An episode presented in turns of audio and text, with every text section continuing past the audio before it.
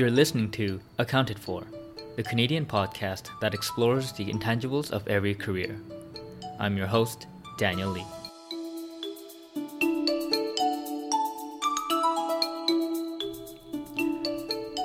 Good morning, everyone, or I guess generally, hello, how are you? Um, happy Wednesday. Today's podcast is with Marty Krasky-Katz of Blockthrough. He is the co-founder and C E O of the company, and Blockthrough is based out of Toronto. And the startup itself helps with publishers, helps the publishers uh, recoup some of the advertising dollars that they lose out to ad blockers, whilst creating a ad-friendly experience for the actual website's customers. Uh, Marty has been an entrepreneur for close to nine years, and Blockthrough is his third company.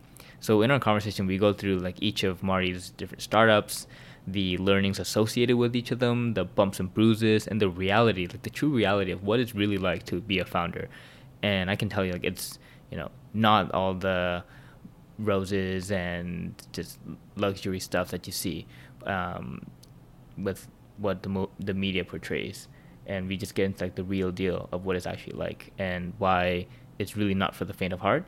Um, entrepreneurship, I think, has gone the branding that it has. It's just really easy to be or call yourself an entrepreneur because the barrier to it is just so low. You can just quit your job and say, "I'm an entrepreneur now." But yeah, we we cover everything in Mar- Marty's journey, from, you know, finding investors, surviving, just surviving as a company, parting ways with a co-founder. Like, how do you do that? And just withstanding, you know, the parental pressures that he had to go through of like not being a doctor. And yeah, like these are all issues that he had to go through. And I think these are issues that a lot of different people would face on their own if they wanted to become an entrepreneur. And so this is a conversation I truly, really enjoyed. Um, it's just jam-packed with the real look into the life of an entrepreneur. And I really hope you enjoy it as much as I have. And so before I send you off, just a quick reminder, please support the podcast if you like it. Uh, the best way to support it is to give a five-star rating on iTunes and also leaving a review.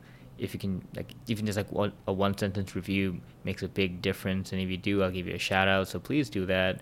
Um, you know, just give me like five minutes of your time on top of the hour you put into listening to my stuff.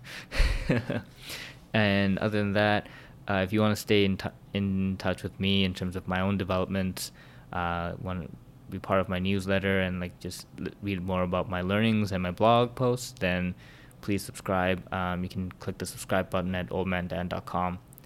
And so yeah, thanks a lot. And without further ado, here's my chat with Marty.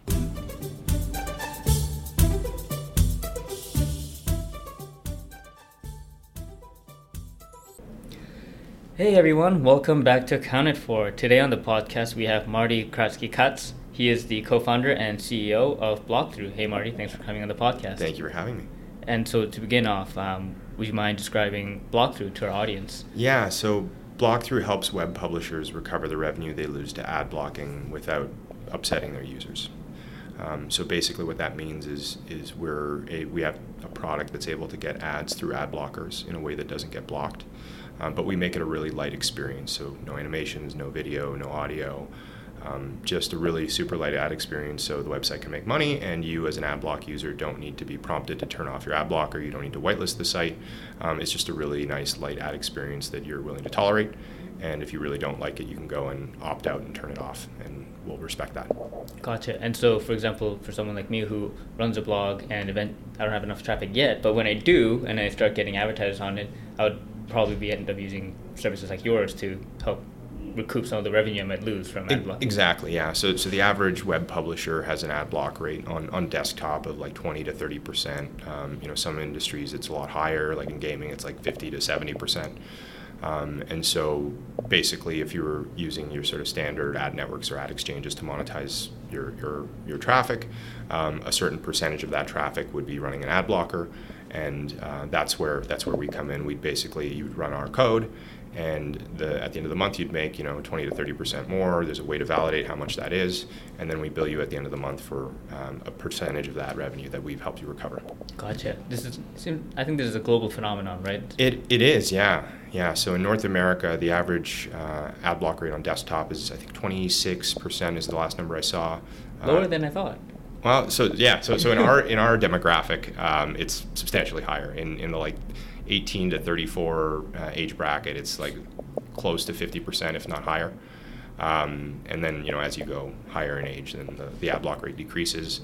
Uh, it does tend to skew a little more male, um, but it globally, it's it's I mean, it's mainstream, right? In in Europe, it's a third of the population uses an ad blocker on desktop. Um, interestingly, mobile ad block rates are substantially lower. Um, but that's, I think that's a function of, of uh, you know, the adoption just lagging in North America and Europe. Um, and then in, in, in sort of the rest of the world, um, it's actually inverted. So mobile ad blocking in, in markets like India and China is, is much higher than desktop ad blocking, um, probably because they're they're sort of mobile first. There's not a lot of desktop usage. Um, yeah. Oh, well, I didn't know that. Sorry, there's more information than you asked for, but no, I, I'm there it is. I'm, I'm always more fascinated to learn more about different businesses and different worlds. Like um, I used to, like, you know, analyze marketing and advertising companies before um, and I was at the hedge fund, so I'm always fascinated to learn more about that world. And I'm actually part of that world now, so I might, you know, one day be a customer customer of yours, if, I hope.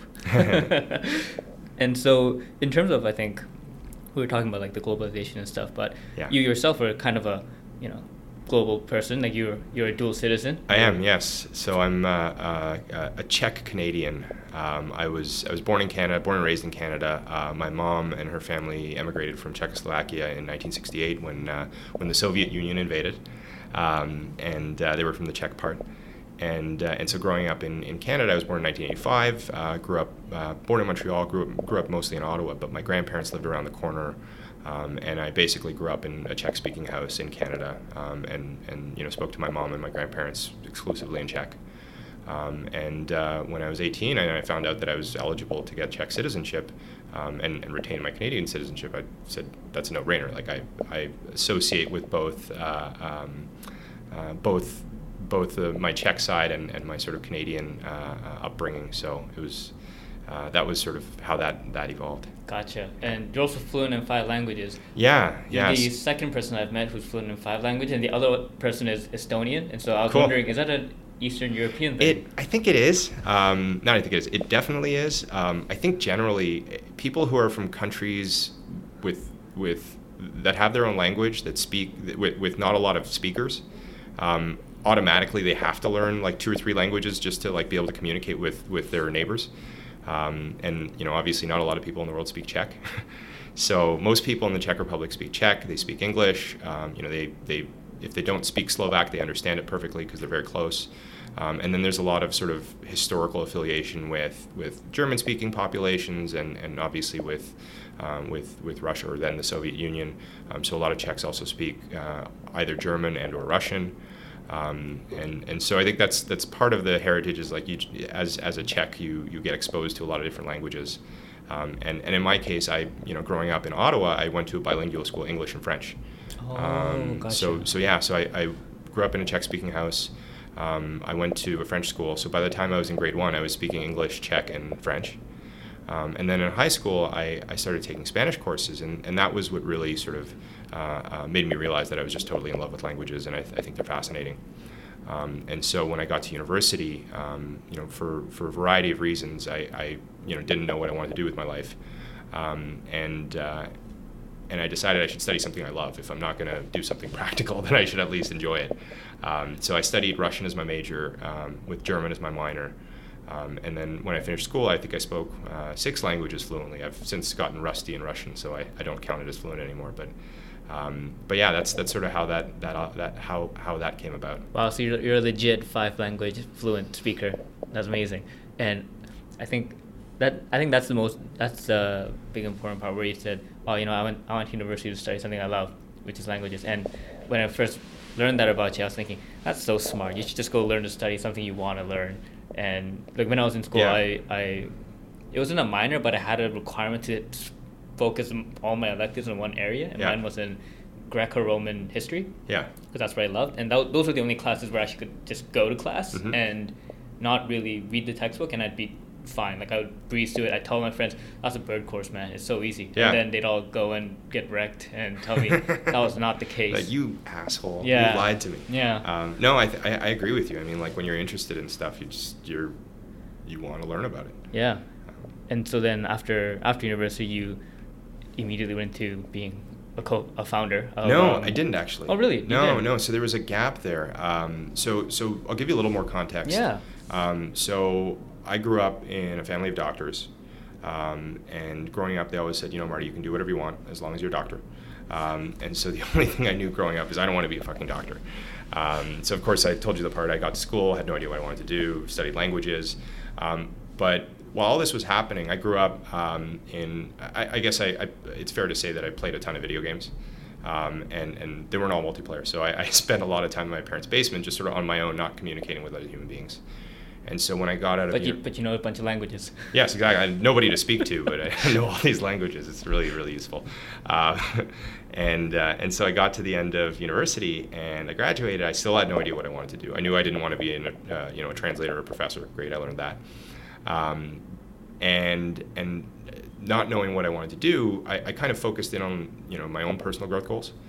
And I, by the time I got to the end of university, I was twenty-one, twenty-two, and I, because I spent all my spare time playing video games, I had no social skills.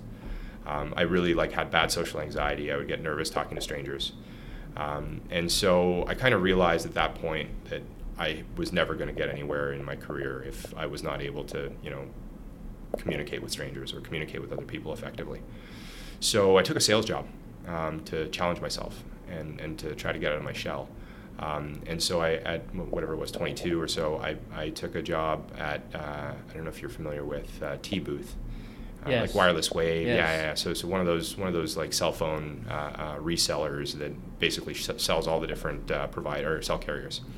Um, and so I, I worked at T Booth. I, I took a break to go to Australia for a bit, but I worked at T Booth for about a year and a half in total.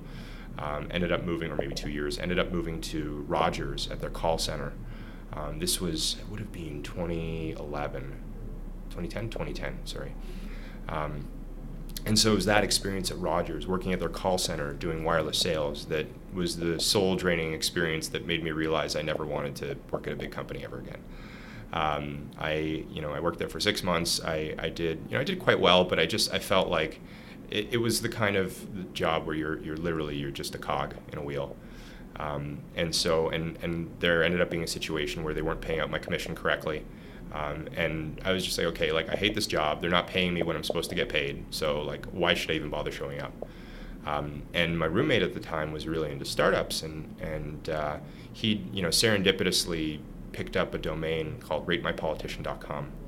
Um, and he and I were talking about it, and, and you know, we, we kind of came up with this cool little idea where, Um, you know, we, we looked at that domain and said, okay, well, what if we built a website where any user can go and learn about uh, either their, their representatives in, in public office uh, or candidates for those roles, uh, learn about them, and then, you know, rate their policies on various different, you know, criteria, the environment or overall or whatever.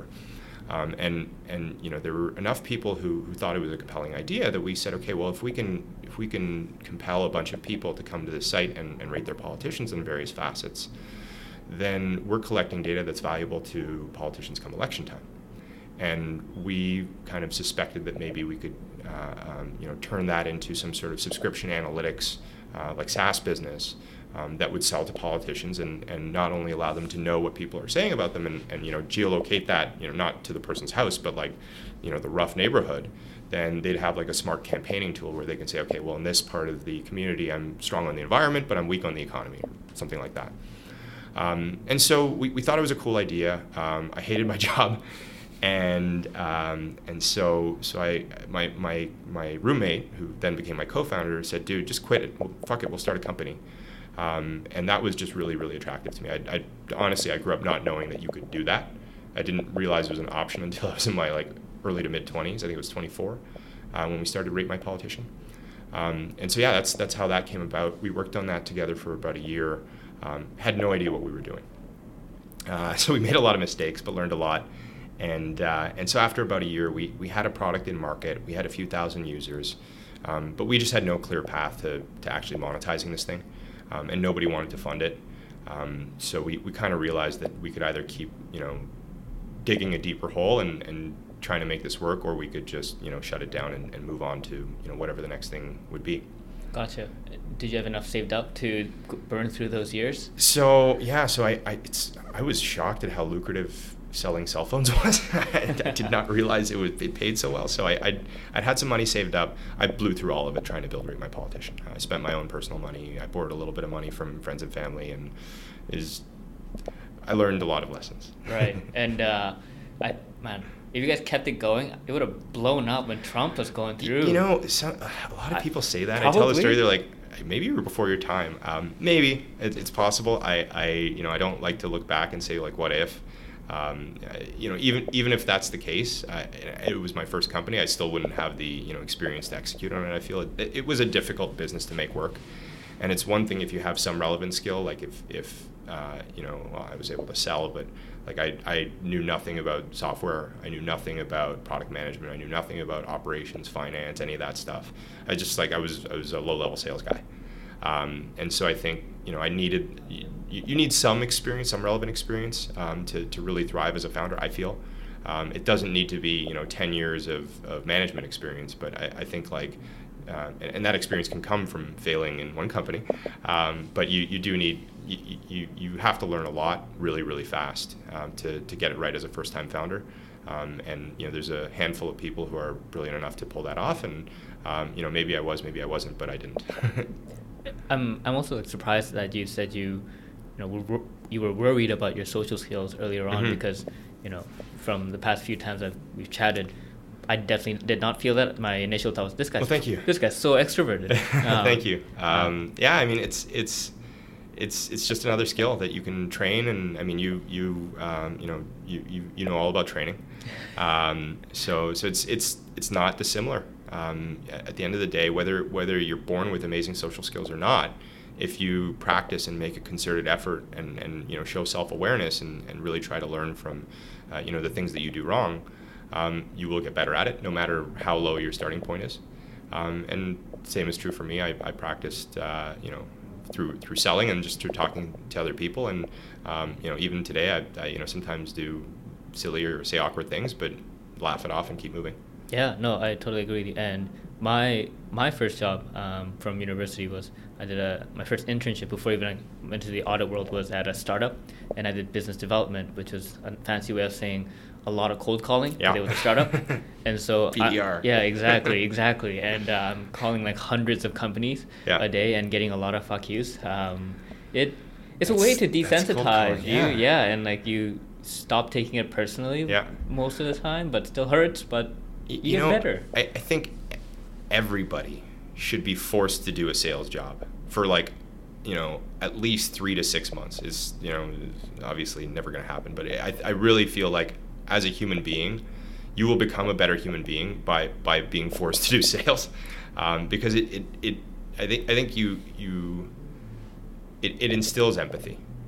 Being when people tell you fuck you because you called them because it's your job, it makes you like a it's it, it hurts sometimes and, and that rejection sucks, um, but b it makes you realize like man I never want to be that guy.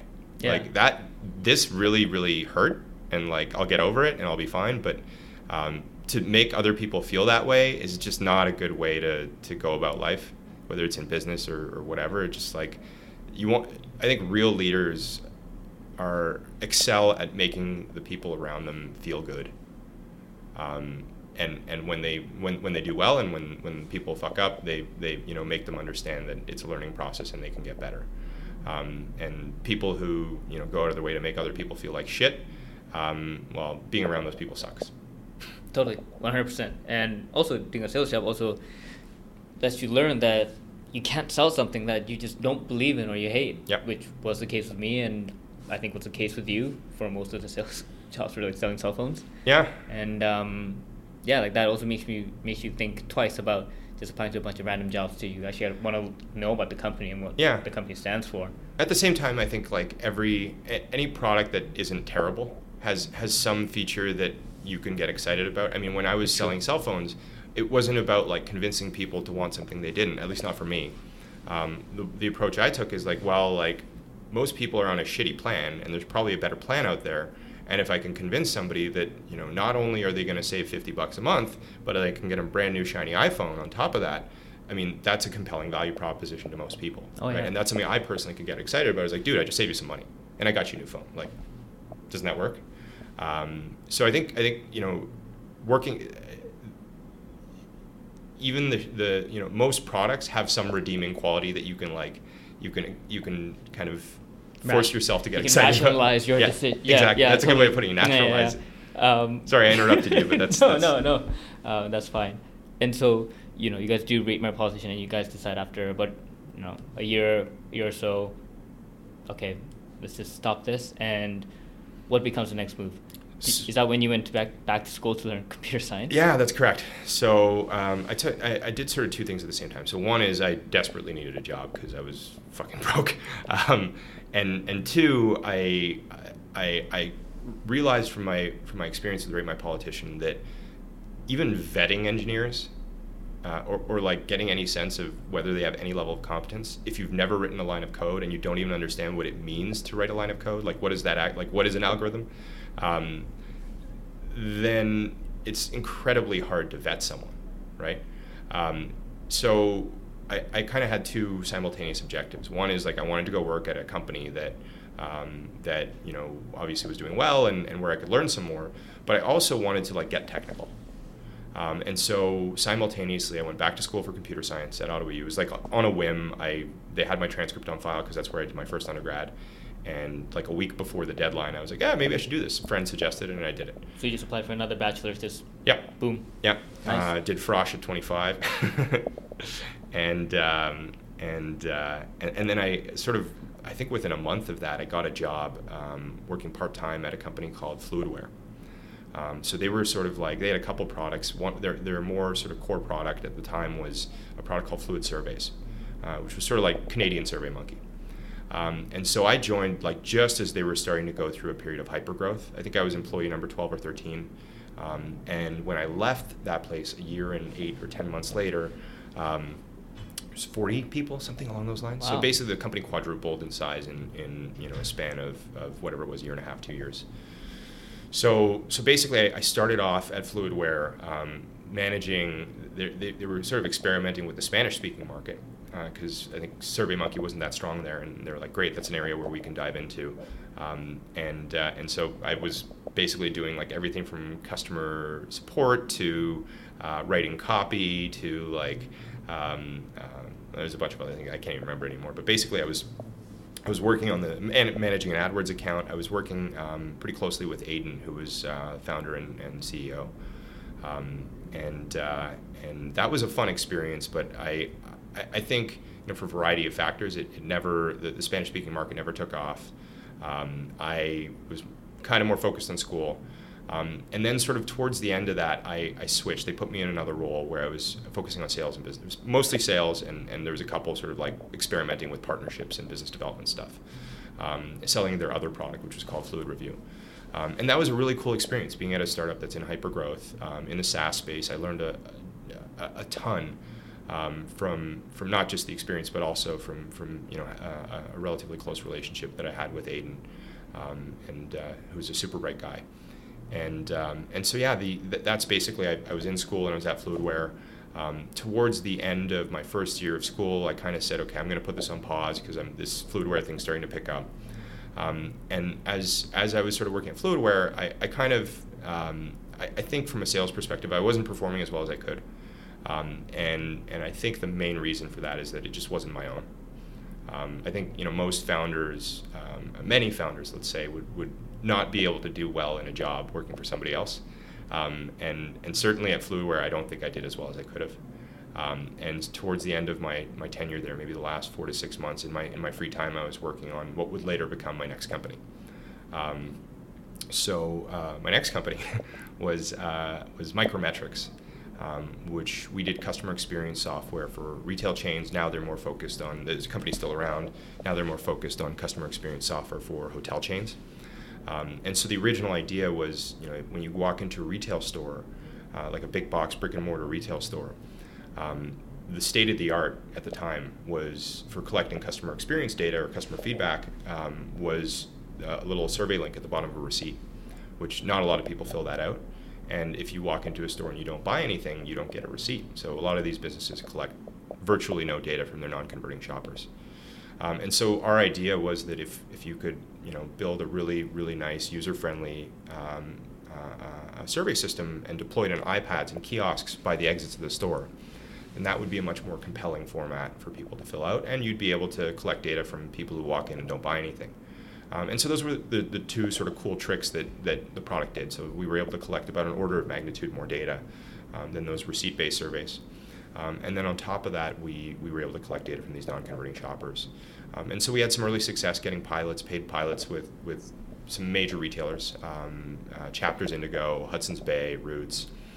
And um, and so basically what happened is none of these pi- these pilots, you know, it was great, it was exciting, we made a little bit of money. Um, but at the end of the day, they wouldn't convert after the pilot. Um, and, and the big, big problem with that business was that we needed to get somehow five hundred iPads and five hundred stands out to all of their locations um, and get somebody to, to, you know, set those up, make sure they're connected to the Wi-Fi, make sure they're not going to get stolen. There's a lot of sort of logistical problems that needed solving. And uh, we felt that there was no elegant way to solve all of those problems while still having a, a high margin business that scales well. Right. So we made the decision about two and a half years in that we needed to make some changes um, and, and sort of move towards a more scalable product. Uh, my co-founders at the time, um, sorry, my co-founders decided that they wanted to move into the hotel space. Um, so they basically wanted to do like surveys through the Wi-Fi um, and then basically power a whole like customer feedback experience system on the basis of that as a starting point. Um, and that's what they do today. They work with some really, really major hotel brands. Um, team is, I think, twenty-five, thirty people. Um, and uh, they're still based in Ottawa. Um, I'm still close with the founder, with the with my co-founders. But basically, we decided at that point uh, they wanted to go in that direction. And I said, honestly, guys, at this stage of my career, I've realized that I find brick and mortar businesses incredibly dull. And I don't really want to do this anymore. Um, so why don't you buy out my shares? Uh, you can go on to do this hotel thing, and, and I'll move. Uh, I'll go on to do my, my next thing. Um, and so that was in that would be so we started in twenty thirteen, I think beginning of the year, and I sold my shares in May of twenty fifteen. Okay, so that's your second startup. Yeah. And like how how does that how did it even like begin? You were at Fluidware, and yep. then you just. You just met your co-founders, and you guys just had an idea, and you're like, you know what? Like the decision to just start a company. It's just how how did it go about? Yeah. So, I mean, there were a few elements to it. So so one is, I mean, I knew that I wanted to start another company at some point. So it wasn't like, oh, I'm thinking about this entrepreneurship thing. It's like I've done it once before. I failed. I want to give it another crack. Um, and I had a, a good friend uh, named Artem who who is uh, who, who's C E O of Micrometrics now. Um, and, and so Artem and I, we would we would see each other for coffee like every second day, uh, go to the gym together, and, and when we would meet for coffee, we'd kind of, and or drinks, um, we would we would throw ideas back and forth, like, hey, what do you think of this? What do you think of this? I think one of one of our ideas was like, uh, this was like just when, like right before Halo started, or just around that time, you know Halo? Yeah, the yeah. Video, the Xbox video game. No, no, no, no. I mean, I mean, uh, sorry, the the like uh, taxi Halo. Oh, the service. taxi. Yeah, yeah, yeah. yeah. It's we- actually funny because um, I on the podcast I just interviewed this week the Canadian head for Halo. Oh, that's funny. Yeah, Justin. Yeah, so that was one of the ideas we were looking at. We we're like, what about this one? And we heard about this Halo company. We're like, ah, maybe it's ship has ship sailed. I don't know. Um, so we had a few ideas, and, and then one day we were at I think it was Second Cup. Um, in in Ottawa, and uh, and we were sitting there, and there were these these like laminated Q R codes, or laminated like sheets that were standing upright with like a Q R code on it that said like, scan this Q R code and give us your feedback.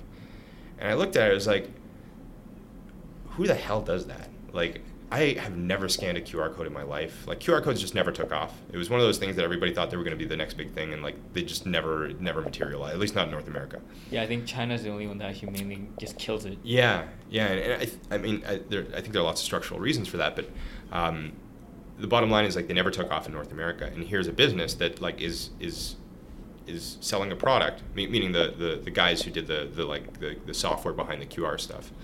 Um, And they're like building a product based on this really, really shitty, non-engaging, non or non-compelling, uncompelling uh, uh, format, which is scan a Q R code. Um, and so we started to think like, well, it's not a retail business, but like, how do businesses like this collect data?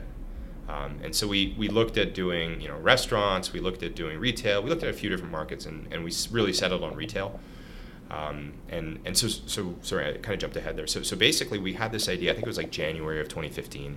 um, there was this, because I was still in school, like taking one course at the time, um, there was this this um, competition through the university that we were eligible for, which gave, I think it was Startup Garage. You get like twenty thousand bucks as a grant. Um, and we're like, fuck it, like why don't we just put something together, put together an application. Um, and we, we hacked together a prototype. We basically like built a SurveyMonkey survey, put it on an iPad, and like went to a buddy of ours who, who had a small retail shop and said like, hey, do you want to run this like in your store and just see, like we bought a stand and see how many people fill it out. And over the first month, I think he got something like three hundred signups or signups, three hundred participants. Like just, um, just people just signing, just giving their feedback, no incentive, nothing? Giving their feedback, and then the incentive was like, give us your email address and we'll send you a coupon. Um, and and people did it. And we and so we, we basically, in, in that application, we pointed out that we already had a customer. And um, and and long story short, it was it was like, oh, like it all it all happened very quickly within the span of a couple months, and they said yes, like you, or they said yes. They they awarded us one of the grants. Um, and so we would have free office space and twenty thousand bucks as a starting point.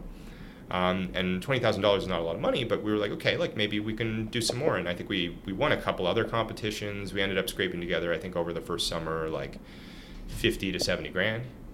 Um, and that stuff of like government grants, government or? grants and, and various things like that. And, um, and, uh, yeah, I, I think at some point, I think it was May or so. That's when I, when I, you know, sat down with Aiden, bought him dinner and said, sorry, man, I'm leaving.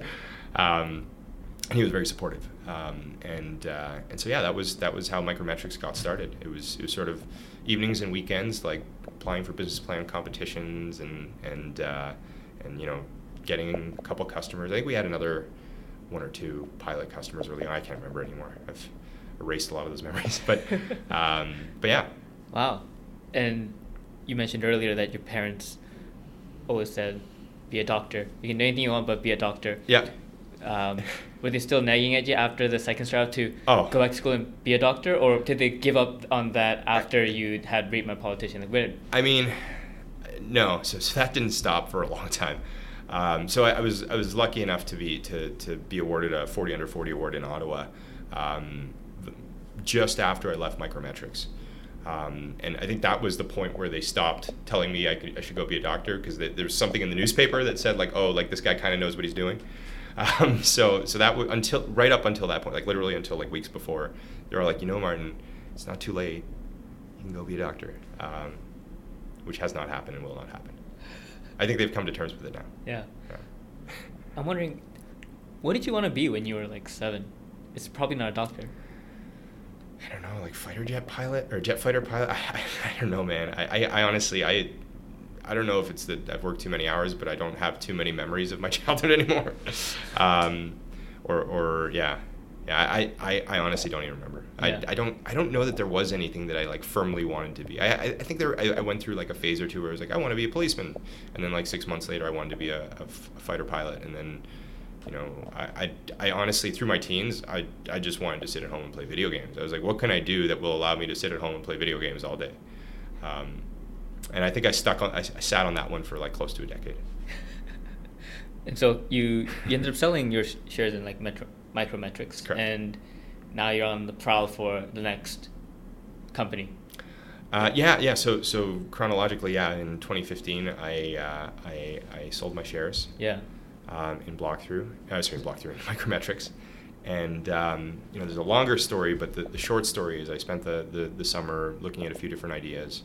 Um, and, uh, and, and so I, after a long period, actually, how, how P G is this?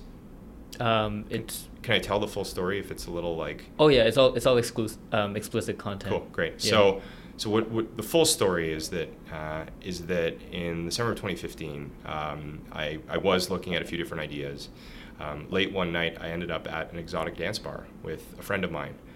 In um, Ottawa? This was in, no, in Gatineau, which is on the on the Quebec side. Yeah, more um, likely there than Ottawa. Which is which Gatineau is renowned for its its for its exotic dance bars, um, and and so I was I was sitting there with a friend, and I wanted to get a private dance, um, and I didn't have cash, and I didn't have a debit card, so I couldn't withdraw any cash, and I thought to myself, this is fucking crazy. It's twenty fifteen, and I I can't pay for a private dance uh, with an exotic dancer, um, without you know with my credit card or my phone. It's this is bananas. Um, and so I turned to my buddy and, and I kind of said, imagine if they had this sexy li- little lace garter with a chip that facilitated credit card payments. Um, and I, I, he's like, dude, that's hilarious, but like you should look into that because Square is never going to go into it. It's just a market they're not going to touch. Um, so I said, and imagine if that was called Tap That. Wow. So you really thought about this? I, I, yeah, I thought it was really funny. I, I, I have a tendency to like to, to go really deep on things that that I think are hilarious. Um, and so the next morning, I, I kind of sobered up and I, I started to think about it some more. I'm like, it really is an untapped market. Got to tap that. So, yeah. so, so I started doing some research, and and I, I can't remember the numbers, but it was something absurd. It was something like fifty billion dollars worldwide spent in that industry. Um, I, I don't know how reliable my sources were, but it, it was a number big enough to make me think, hmm. Oh, dude, um, like when I was an auditor, I used yeah. to audit investment banks. Yeah. And when you invest, when you audit the small ones, yeah, auditors look at round numbers because those are like, you know, someone's actually manually put that in. And it's not a normal transaction. So people yeah. ask them, what's this petty cash of like ten thousand dollars? Yeah. And then I remember the C F O saying, one of the traders likes uh, to go have fun and he likes to be paid out in cash. So that's funny. Yeah. It's, um, it's a big place, a big market for sure. So, so, you know, I was, I started to look, look think about this seriously. I'm like, could this be a viable business? Um, but more importantly, I was looking for a good co-founder. I was looking for an engineer that I could start a business with that, you know, I ultimately would find interesting. Um, and and I felt like the story was a really, really good filter. Um, because if I pitch you Tap That and you don't find it funny or amusing in any way, we're not going to work well together. Like, I'm going to say much stupider shit than this. And if you can't deal with this, then like, sorry, man, we're not a fit. Like, it's not going to work out. Um, so, so that I, I kind of like, I, on the one hand, I was legitimately doing the research. I was talking with dancers. I was talking with club owners and like seeing like, is like, what would be the go to market? You know, how would this work? Um, like building a viable business case for it while at the same time, mostly just looking for a co-founder that, you know, not only thought this was funny, but that I could work well together. And, and, uh, and so what ended up happening is, is I, I went to a startup festival, Startup Fest, um, the aptly named Startup Fest, um, in Montreal. And, um, and I basically, I was walking around with these flashy red sunglasses, drinking beers all day, pitching people Tap That. Um, and they have a grandma tent, and I even pitched the grandmas, which is what you're supposed to do. They thought it was hilarious, um, and uh, and so I met this this this really bright engineer named Chris, um, who thought Tap That was the funniest thing he'd ever heard. And we even we you know over over beers together, we were even coming up with new product ideas. We're like, well, once this takes off, we can launch a bracelet for bartenders called Just the Tip. Um, and and launch a whole line of of of wearable payment systems that are based on sexual innuendo. Um, so, oh, so, that's so good, isn't it? It's, it's great. It's actually a great idea. Thank you, thank you. Um, and, and so I just want somebody to build it, man. Yeah, I don't even care. Yeah, I hope um, someone listens to this and yeah, builds it. Yeah, you want to throw me a point or two? That's great, but like, go for it, man. Um, and so, so Chris and I, we go our separate ways. At the time, he's living in Toronto. I'm living in Ottawa. And we we keep in touch. He gives me his number or his e- email or whatever. We keep in touch. We're talking like, for three weeks, we're talking almost every single day about how we're going to get Tap That off the ground. And after about three weeks, we were like, fuck, like this is wearables, so we're going to need a ton of money. It's going to take years before we get a product into market. It's also payments, and there's a lot of, like, there's some harder problems to solve around that. Um, plus, like, for both of us, it was number three. Neither of us has ever, you know, hit an out-of-the-park home run. Um, and... You know, if you fail on your third company and it's a stripper payment app, and you know, how do you explain that to investors? Like, yeah, third time, fourth time entrepreneur. Like, what was the last one? Oh, stripper payment system didn't work out. Like, we just felt like it was a bit of a like gamble with our careers, uh, with our entrepreneurial careers. So, um, so we kind of said, okay, well, let's put that one on the back burner. Let's talk through some other ideas that we've had. Um, and so we went through two or three before we said, wait, hold on, dude. Did, did I not tell you what, what I've been working on in my basement for the last six months, what I was looking for a co-founder for? I was like, no, you never brought it up. Um, and, and so he tells me that he's built this technology that's able to um, get ads through ad blockers in a way that can't be blocked, but also make it a lighter, faster experience.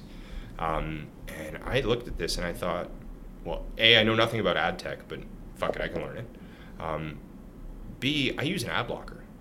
And I'm also a previous business owner, so I understand that that you know websites need to make money. But being an ad block user, I also understand that I actually don't mind a light ad experience, right? I don't mind seeing ads. What my what bothers me is like the interruptive nature. You know, some people don't like the privacy invasion. Some people don't like the risk of malware. Uh, or I think most people don't like the risk of malware, but some people aren't aware that ads can have malware. Um, and, and so I kind of looked at this and said, like, this makes total sense. Like, yeah, if a user has an ad blocker, they need to be monetized somehow. And if they're okay with a lighter experience, why not do that? Um, and then lastly, the thing that I, I found sort of equally compelling is at the end of the day, our product, our value to publishers is we make you more money without negatively impacting your user experience. Um, and having come from two previous businesses that were centered around like, you know, collecting more data or collecting data sets you don't have before, I learned that if you're starting a B two B, uh, if you're building a B two B product, and there's no clear way to tie the use of that product to either making more money or saving money, then nobody's going to care, right? Um, and, and so to have a product that literally makes people more money, a quantifiable amount of additive revenue, and that you can price on a revenue share model, it's brilliant. It's free money. It's to publishers, it's zero, like fic- there's no cost to the product beyond, you know, the time it takes to set it up.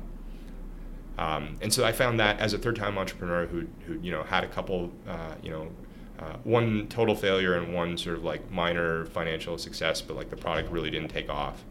Um, to me, that was very important to have something that that was that, that just had a very clear and compelling value proposition to its customers. Gotcha.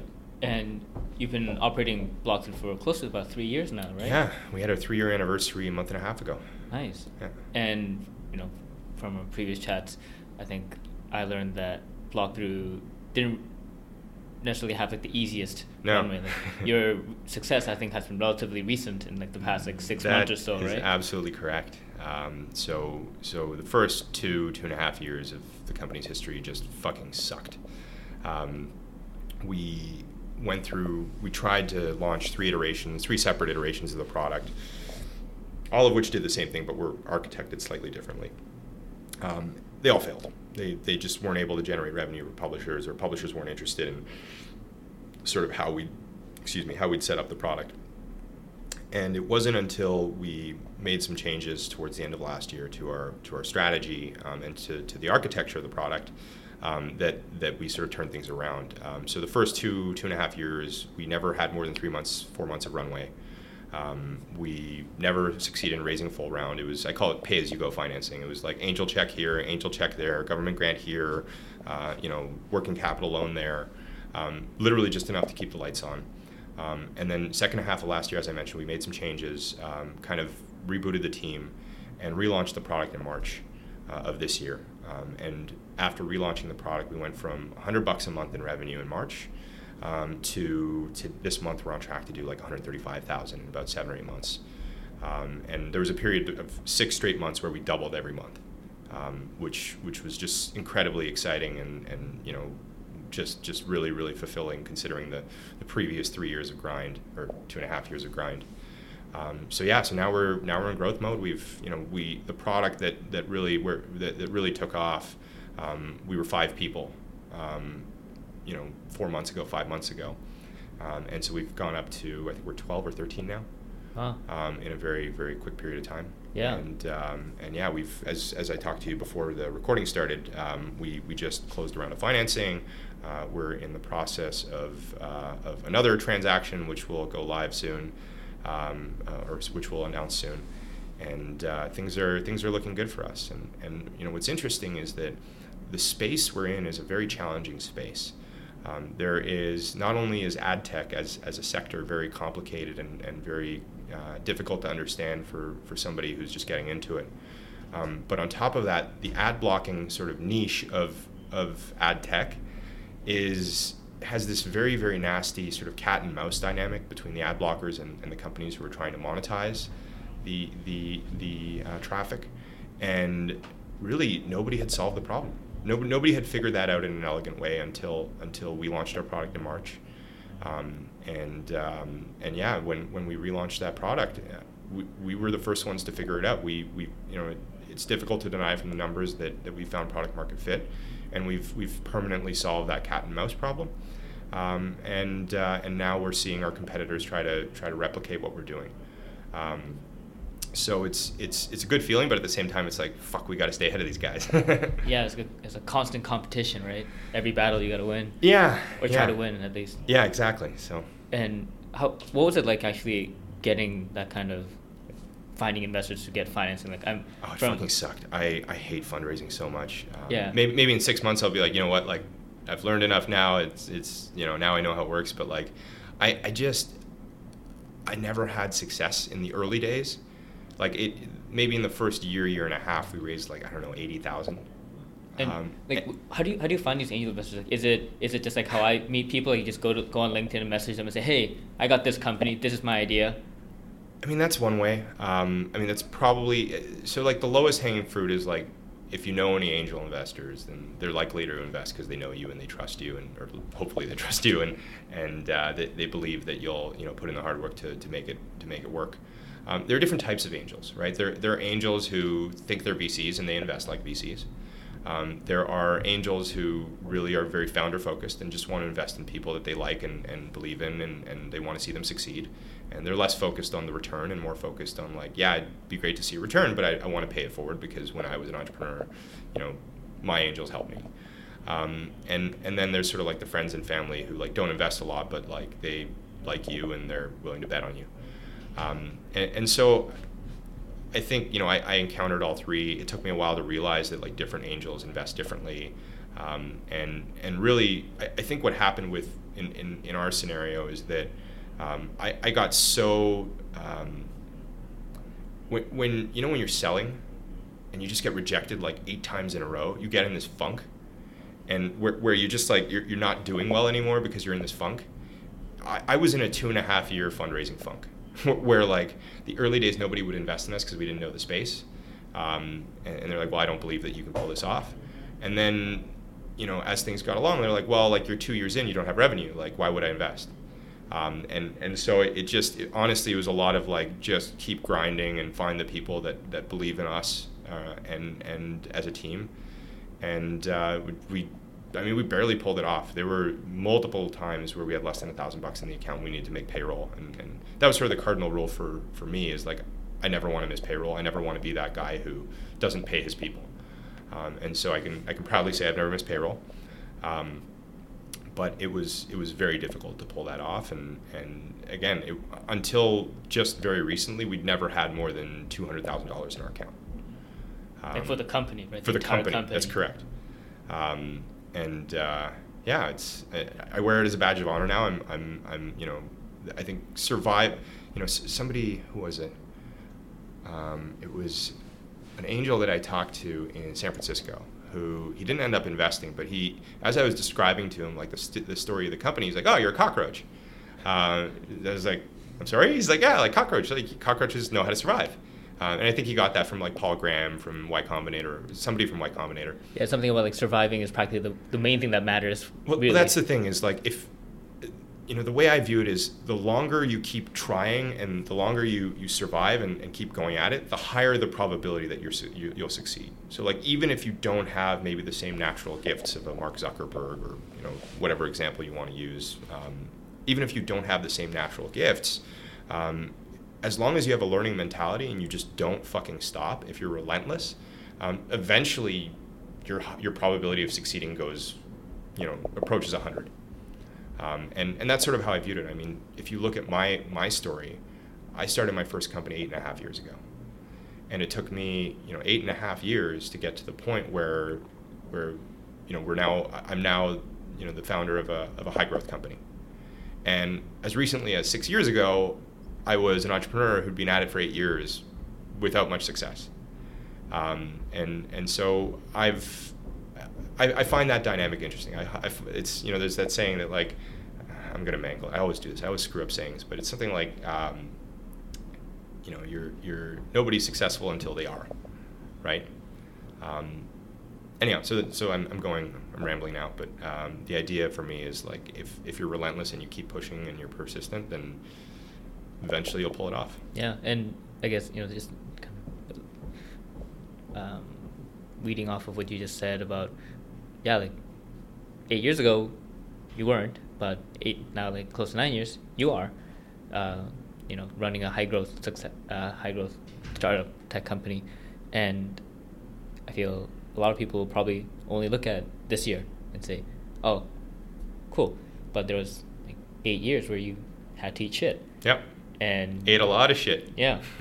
And I remember like what what really hit me as like, yeah, entrepreneurship is really fucking hard, was when you you're telling me about your journey, and earlier on when we first met, and you're saying how, yeah, I don't think I've ever paid myself more than fifty K in like a full year. Yeah.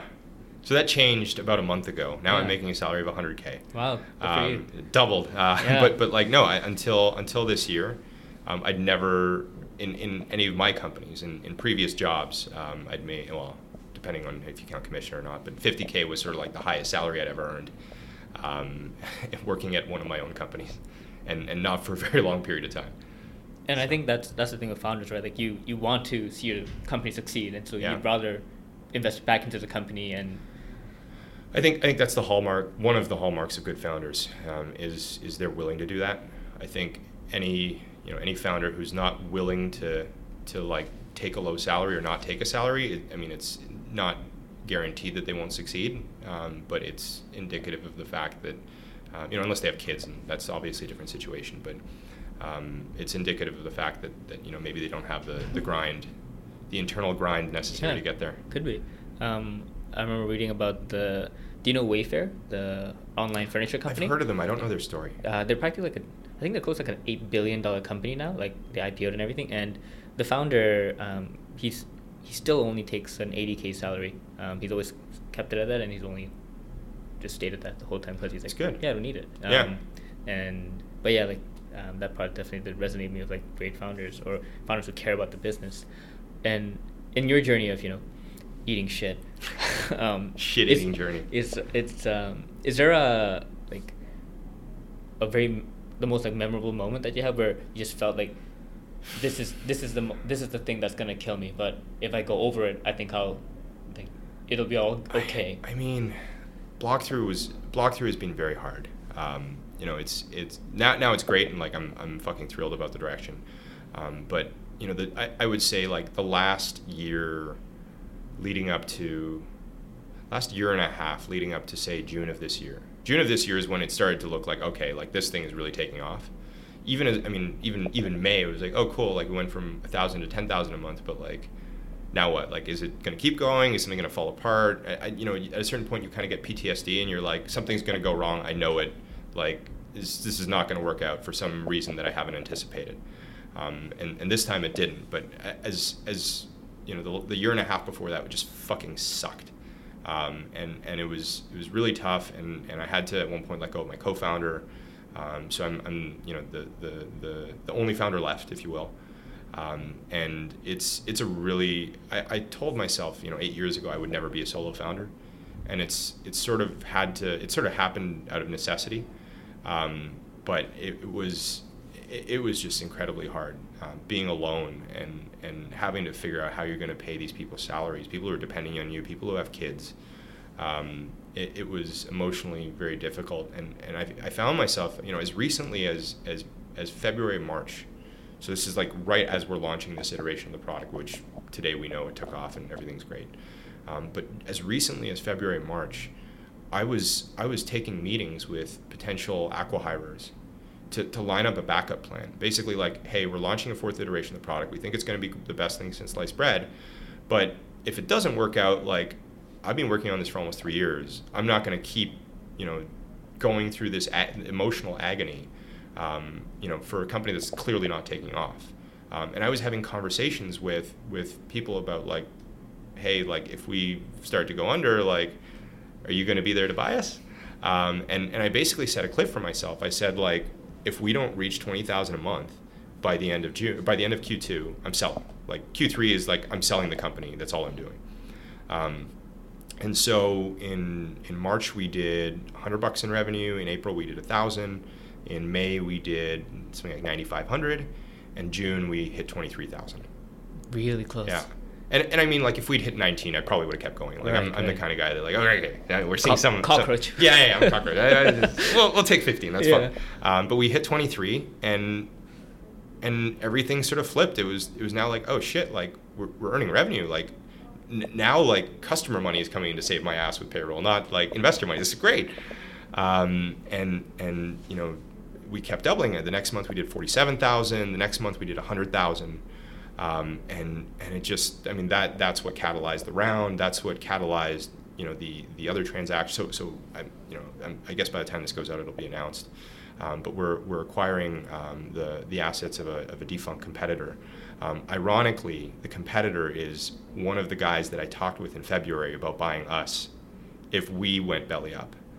Um, wow, that's crazy. And yeah, it's wild, wild. Um, and so, you know, their fortunes unfortunately inverted. They're really super, super awesome guys, and, and you know, it's it's unfortunate for them, but um, it it just it's it's wild when you look back and say like, wow, I was this close to capitulating, um, and to and and you know, now look at everything.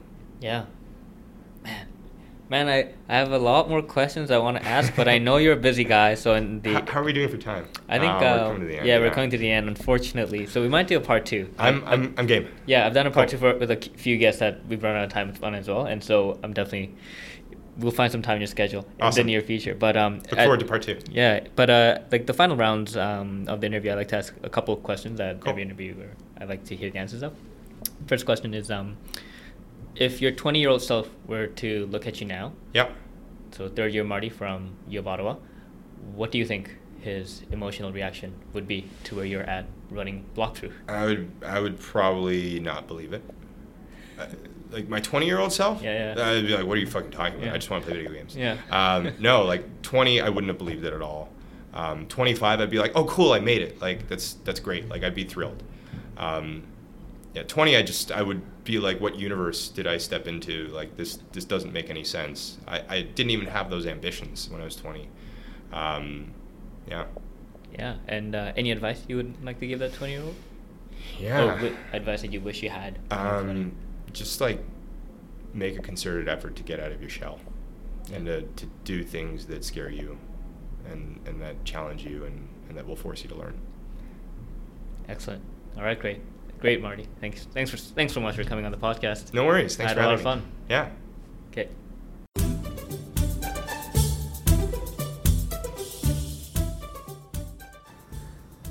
So thanks for listening to the podcast. If you enjoyed what you heard, please check out other episodes and don't forget to subscribe to stay up to date for the future episodes. Also, I would really appreciate it if you would leave a review on iTunes, Google Play, or Stitcher, whichever is applicable to you. To see past episodes, you can go to oldmandan.com slash podcasts. Also, you can sign up to my weekly newsletter on my blog, oldmandan.com slash newsletter. You can stay up to date with future podcast episodes that way, and included in the newsletter are my book reviews I write, my weekly article in the related to the domain of self-development systems, as well as seven things I learned throughout the week on being healthy, wealthy, and wise. Finally, special thanks to icons eight dot com for allowing me to use their music, Tiny People, on the podcast. Great. I will see you all next time. Take care.